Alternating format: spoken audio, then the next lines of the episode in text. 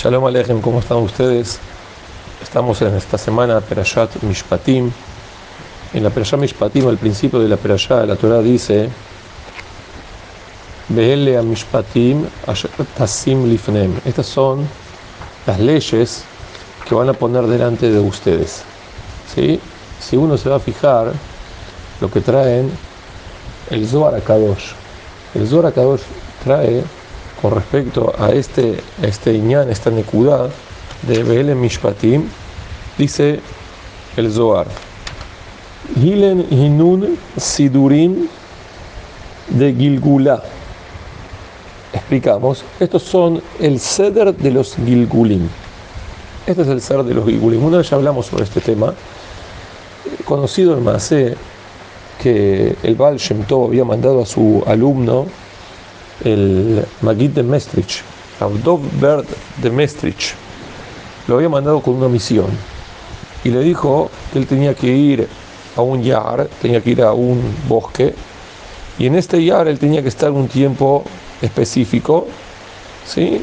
Y esto iba a tener una gran enseñanza para él. El Magid de Mestrich no preguntó ni para qué tenía que ir, ni qué es lo que tenía que hacer, solamente cumplió con las palabras de su maestro, el Baal. ¿Sí? Él fue hacia allá, fue a buscar el lugar donde el Rab le había señalado, se paró ahí y para ver qué era lo que podía llegar a ocurrir y qué era lo que él tenía que aprender en ese momento. Después de un rato, vio que llegó una persona, un hombre muy bien vestido, aparentemente para la imagen que tenía parecía como un hombre rico, y este hombre se sentó ahí al lado del árbol y empezó a descansar, estuvo un rato descansando, comió algo, tomó algo, etc. Se levantó y se fue. El Magid de Mestrich, después que este hombre se había ido, pudo visualizar que se olvidó su, su cartera, su billetera. Entonces, aparentemente, se le había caído sin darse cuenta. Pero él no hizo nada, siguió escondido ahí donde Raúl le dijo que se quede.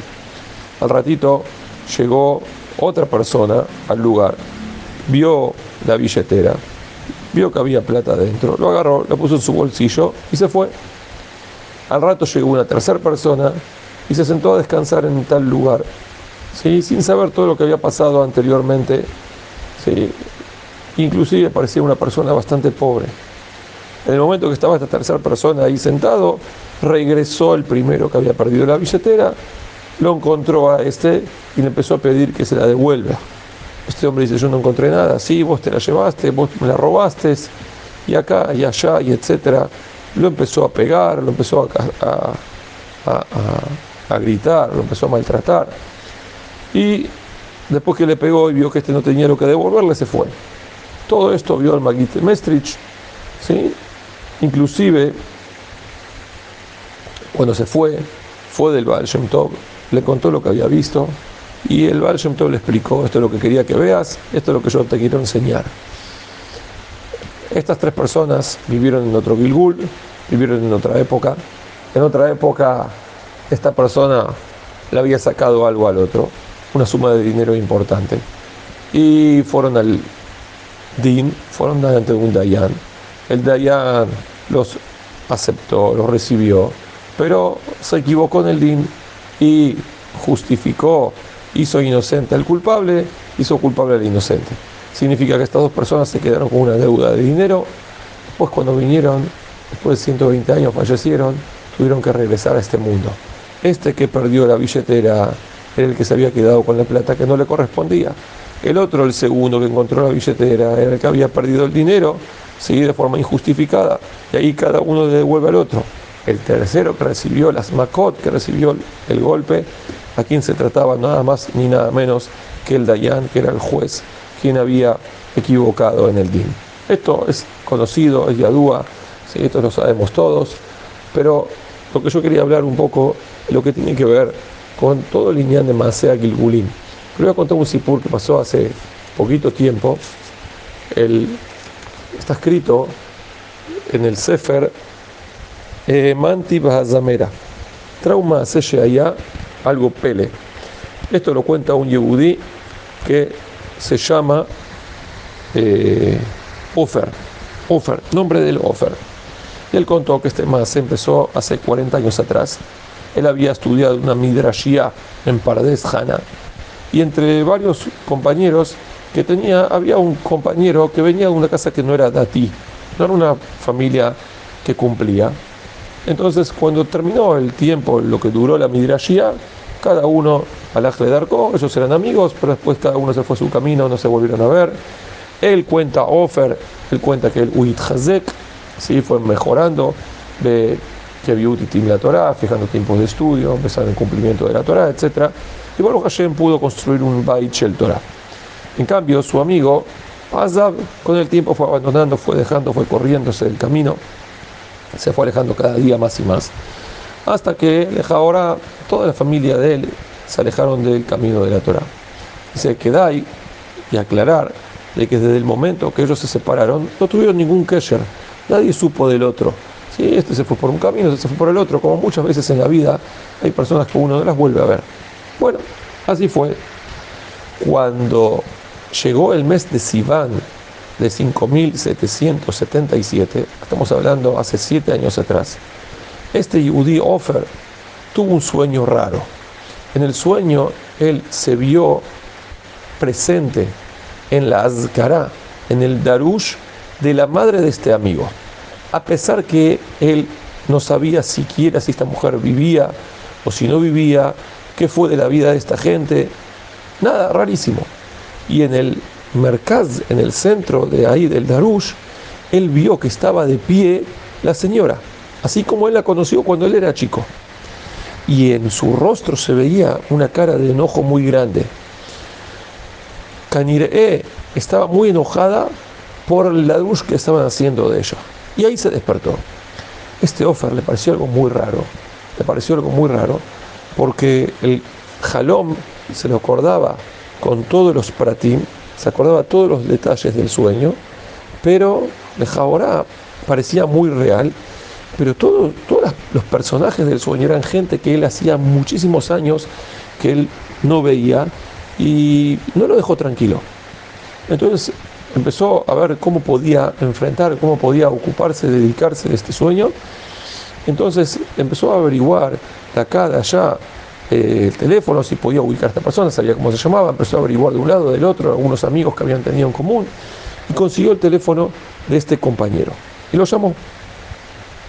Y le dijo, le dijo, mira, eh, te vas a parecer raro, pero la verdad que tengo algo para contarte, le dijo eh, Offer al amigo, dijo, Ulay, vos me puedes ayudar. Dijo, decime, ¿qué pasa? Manishma Offer tanto tiempo, la verdad me acuerdo de vos. Le dijo, mira, dijo, te tengo que decir algo, tuvo un sueño raro, ¿sí?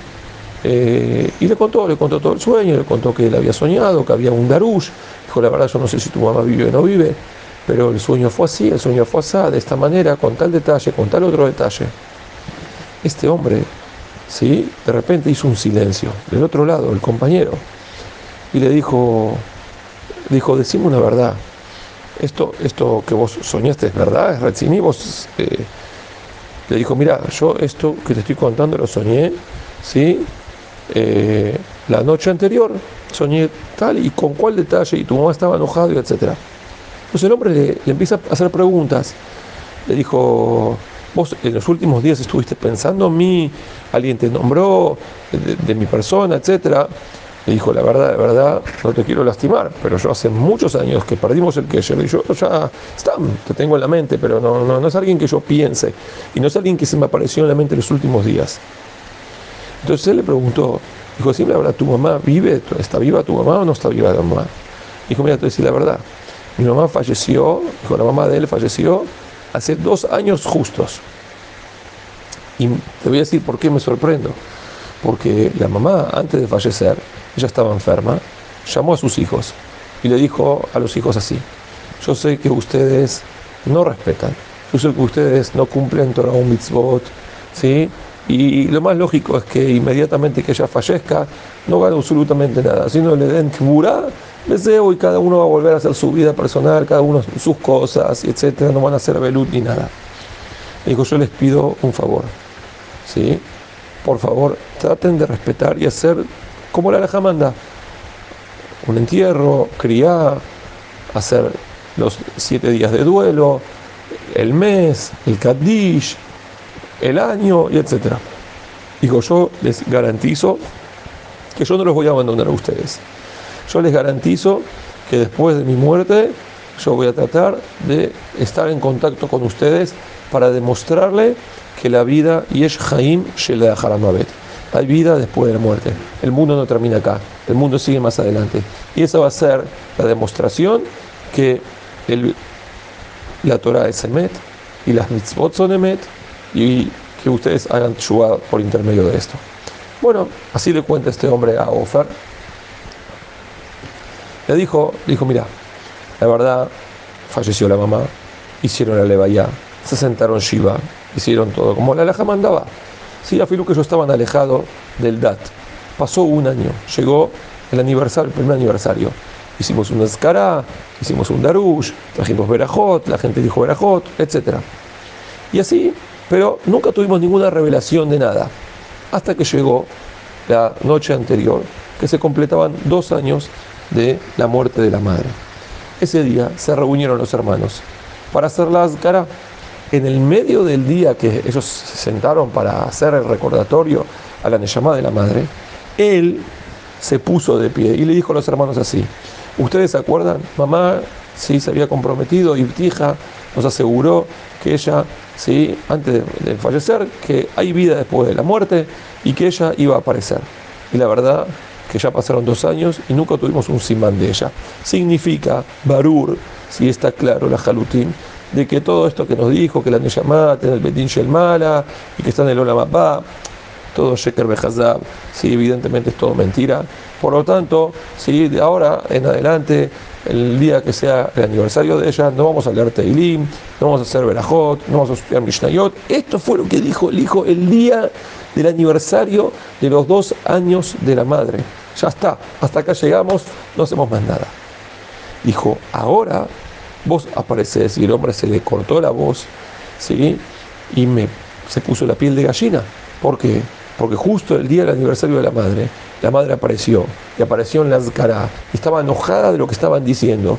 Y vos me lo contaste, y es algo increíble.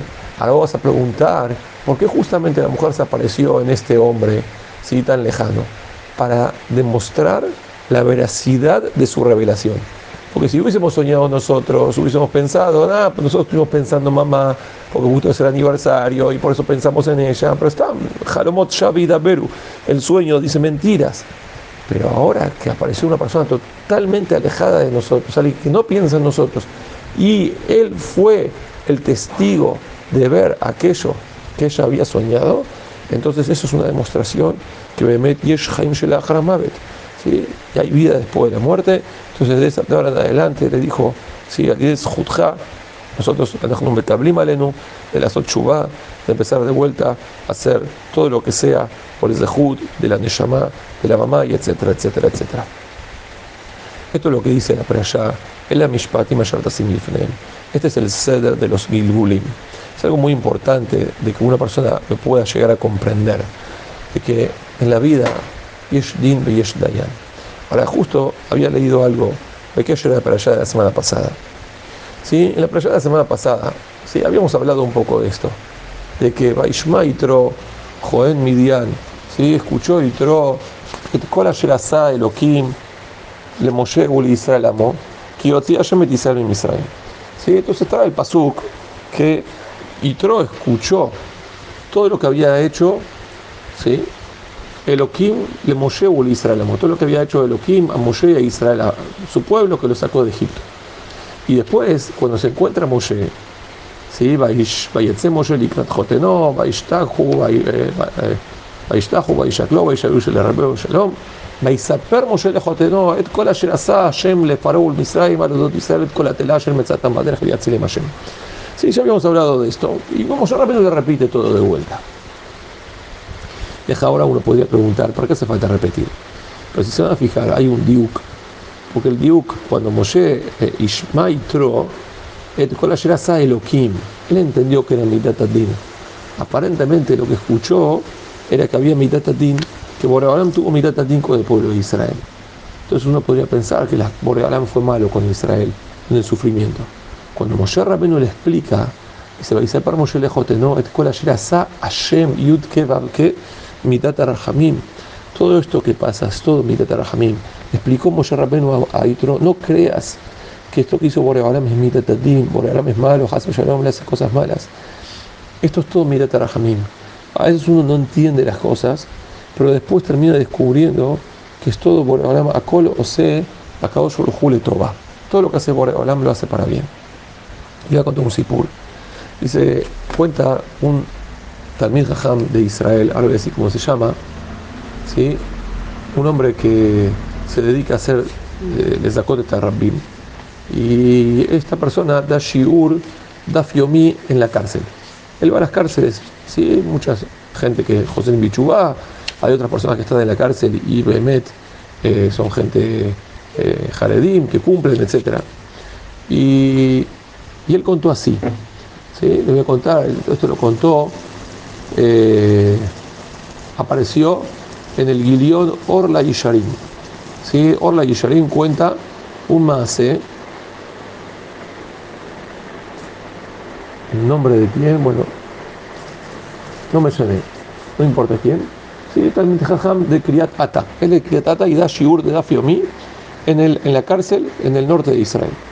Él contó, dice, una vez era primer Jores, era invierno, y él empezó a dar shiur, y cuando empezó a dar shiur, vio que había un participante nuevo en el shiur, había un nuevo alumno, y aparentemente era algo raro, porque parecía medio curioso, porque era un hombre grande, un hombre de 60 años, tenía barba, barba blanca y estaba vestido con traje de presidiario.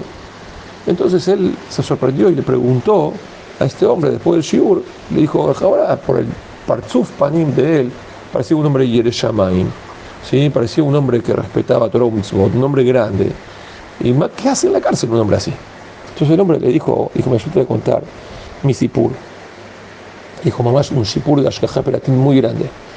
Dijo, dijo, él hace un tiempo atrás, hace unos, unos, unas semanas, Salió un día de la mañana de su casa como todos los días, él vivía en Criot, y él tenía que ir a, a Haifa.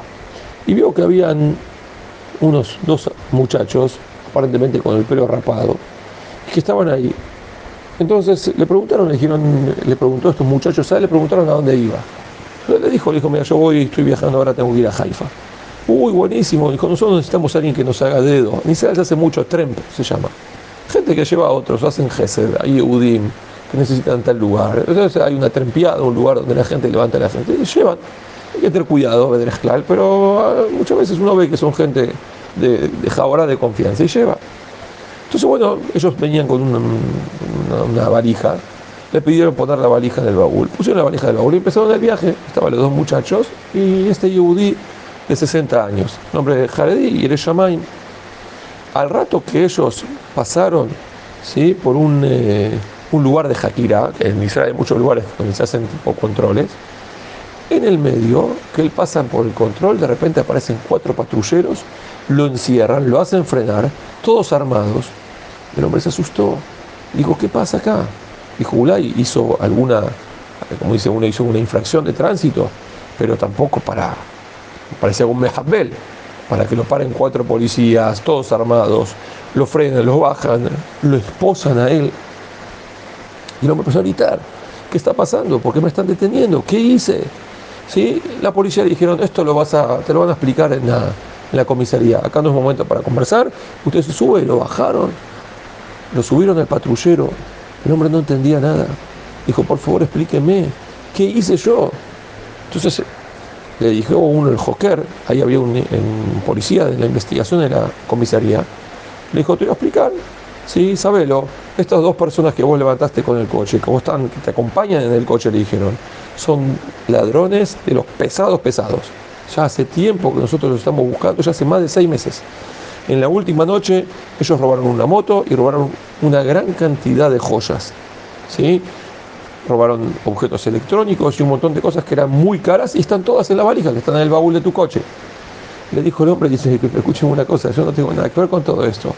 Dijo, yo solamente estaba ayudando, los vi en la calle, me pidieron que los levante. Y yo los levanté, no, no, yo terminé. Le dijeron, no, no, acá eh, vos siempre nadie tiene nada que ver. Vos estabas con ellos, vos los llevaste, vos estabas con la carga, seguramente vos estás hasta la Sipur, como que dice, vos tenés que ver con el cuento. Le dijo, yo no tengo nada que ver, yo solamente estaba haciendo un jefe, yo me preguntaron si el Hazid lloraba, le explicaba, no había lo que hacer, todo eso se lo vas a explicar al juez y el juez te va a creer que no creo que te quiere, que te crea, si no vas a terminar en cárcel. Hazid, el hombre, de a poquito se comunicó con la familia, explicó lo que pasaba, dejaron un abogado, muchos sipurim no había, el juez un poco creyó, un poco no creyó, más cana al hombre lo dieron una sentencia de seis meses de cárcel por ser mesayea, video obra verá, por ayudar a estas personas. ¿Sí? El hombre estaba mamash, muy mal.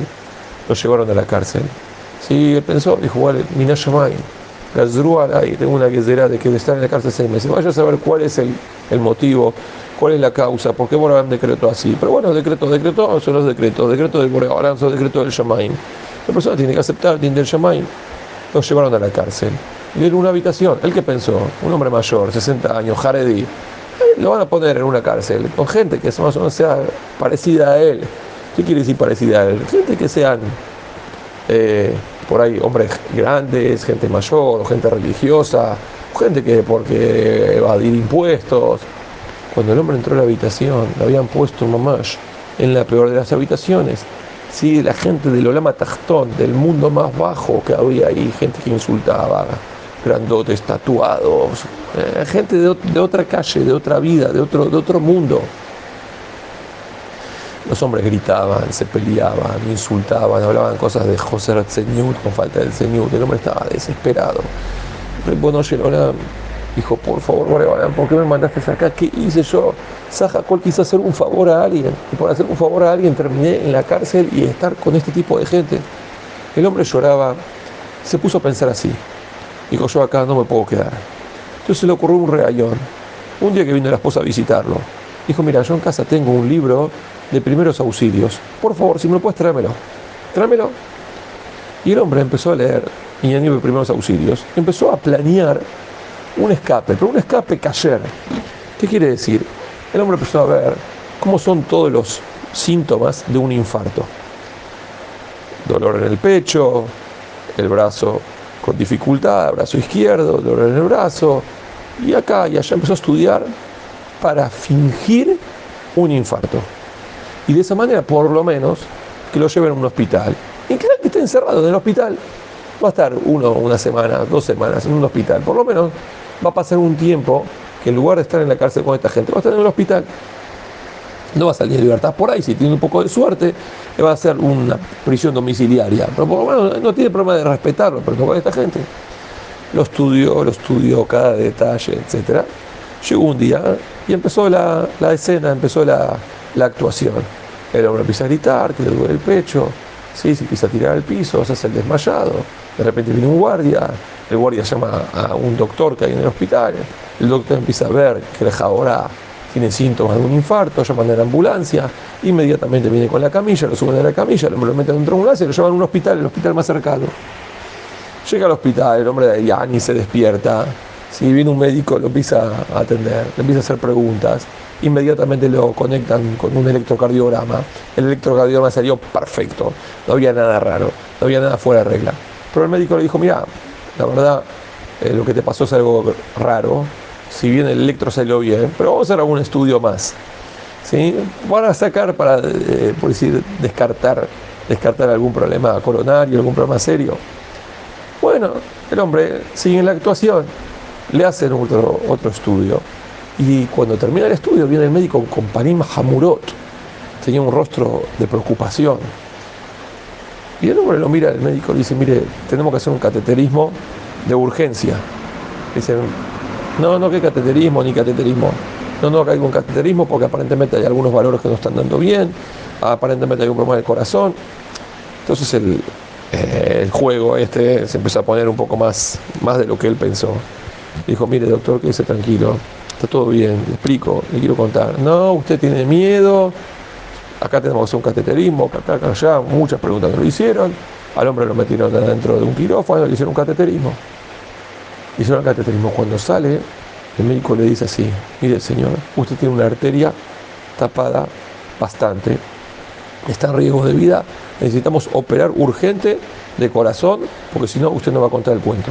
El hombre ahí dijo, para acá, para acá, por favor, no me operen, no cosas raras, yo estoy bien, yo soy un hombre sano, esto es todo, una, esto es un, teatro, yo esto todo lo armé. Le dijo el médico, le dijo, mire, usted quiere irse de acá, firme y se va. Pero yo le digo, esto, usted no va a durar mucho con el corazón en el estado que está. Empezó a mostrar estudio, empezó a ver que la cosa era en serio. A ver, no le queda otra que aceptar la operación. Al hombre lo metieron en el quirófano, hicieron una operación del corazón. Cuando terminó la operación, Baruch Hashem Shato Mutzlahat, se despertó después de la operación. El médico le dijo tenía una de las arterias de las más importantes del corazón, tapada en un 98%. Unos días más que usted estaba con el corazón así, Barbiznan, sí, ya estarían haciendo Kaddish, sus hijos y su familia por usted.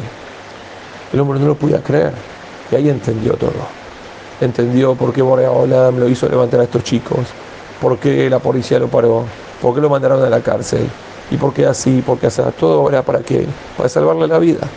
A veces uno piensa, si ayer hace lo Kim, le Moshe Israel Amor, todo lo que hace Borea Olam, si uno cree que Borea Olam es Mitatatin Hasbe Shalom, pero uno no se da cuenta que Bemet, todo eso, hay Mitatarahamim, Borea Olam atrás de todo esto está escondido, esperando para salvar a la persona, para hacerle el bien, para que la persona se pueda recuperar, para que la persona se pueda curar, etc. Solamente uno tiene que, primero de todo, en la Tshuvak uno tiene que hacer, lo primero que tiene que hacer es aceptar Din Shamaim, aceptar el Din del Boreolam. Cada cosa que se Boreolam es para nuestro bien. Y el hombre le cuenta, está en la cárcel ahora. Y le dijo, dijo, gracias a esto, sí, a mí me cambié el Din, ahora vengo a estudiar, va a pasar los seis meses que tiene que estar en la cárcel, después va a salir en libertad, se lo lleva a volver a su vida. Pero Baruch en vivo leí en, el, uno de los salonim que trae el Pasuk, dice Am Israel, cuando estuvieron, tuvieron que cruzar el Yamsuf, el Midrash trae que Boreolam les había hecho todo, ni sim ni flaut. ¿sí? Y salieron, a, salieron de, de tuvieron que estar en el Yamsuf. ¿sí? Y cuando estaban en el Yamsuf, el Pasuk trae ahí el Midrash, dice así: Yonati bejagbe asela, beseter amadrega. Areñet Maraich, Hashmieniet Kolech y Kolech Arebu Marech Nabe.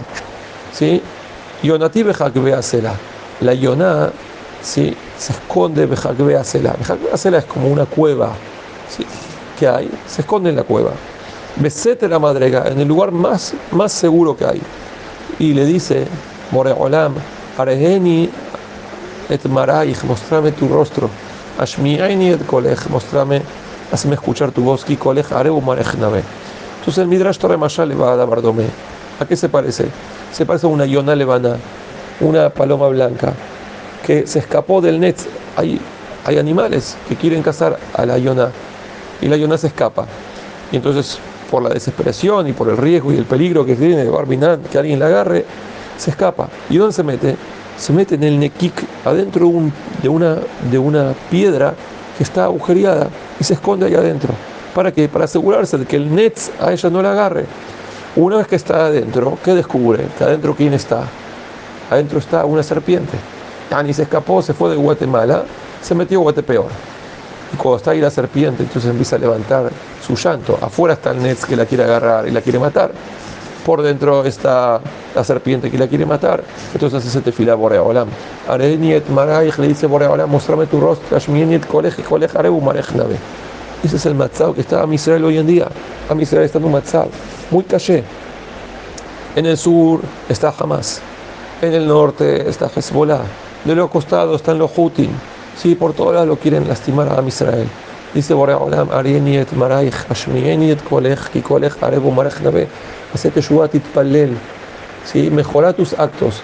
Y algo increíble, si uno se va a fijar, tanto Hamas, tanto Hezbollah, ¿sí? tanto Hutim, todos empiezan con la Jet. ¿Qué nos quiere demostrar Boreolam? Tenemos que la hacer Bichua Rabotai. La persona tiene que tratar de mejorar los actos, mejorar en el Yadut, mejorar en el Kiyuma Mitzvot, mejorar en el Javero. Estas cosas la persona tiene que tratar de mejorarlo permanentemente. ¿Para qué? Para que Boreolam, Bezrat Hashem, nos pide yo estoy dispuesto a salvarte, no hay problema, yo te voy a salvar. Pero hay que que vuelvas en Teshuvah. David Amelech dice, Shatuba Shmaim Piem, Ulshonam te sobrevuelan en el cielo sus bocas y la lengua camina por la tierra. Si la persona utiliza la lengua para hacer tefilá, para hacer limuda Torah, para el Anashim, para acercar personas, para acercar, acercarse con todos los Yehudim hacer Ahdut, entonces eso va a traer Yeshua. Si una persona la usa para cosas malas, entonces uno puede hacer que la boca llegue hasta el cielo o puede ser más bien que la boca esté arrastrándose por el piso. Depende de cada uno de nosotros. Que Boraman de Yeshua, entender que todo lo que se Boraman es para bien, hay sot de los Gilgulín, hay cosas que la persona tiene que resolver, pero todo esto si lo vamos a ver después de los 120 años. Mientras tanto, aceptar que todo lo que hace Cayó es para bien y todo va a ser Letobatenu, que Yabó Mashiach Tzidkenu pronto, Bekarov, Beyamenu, y Merá Beyamenu. Amén.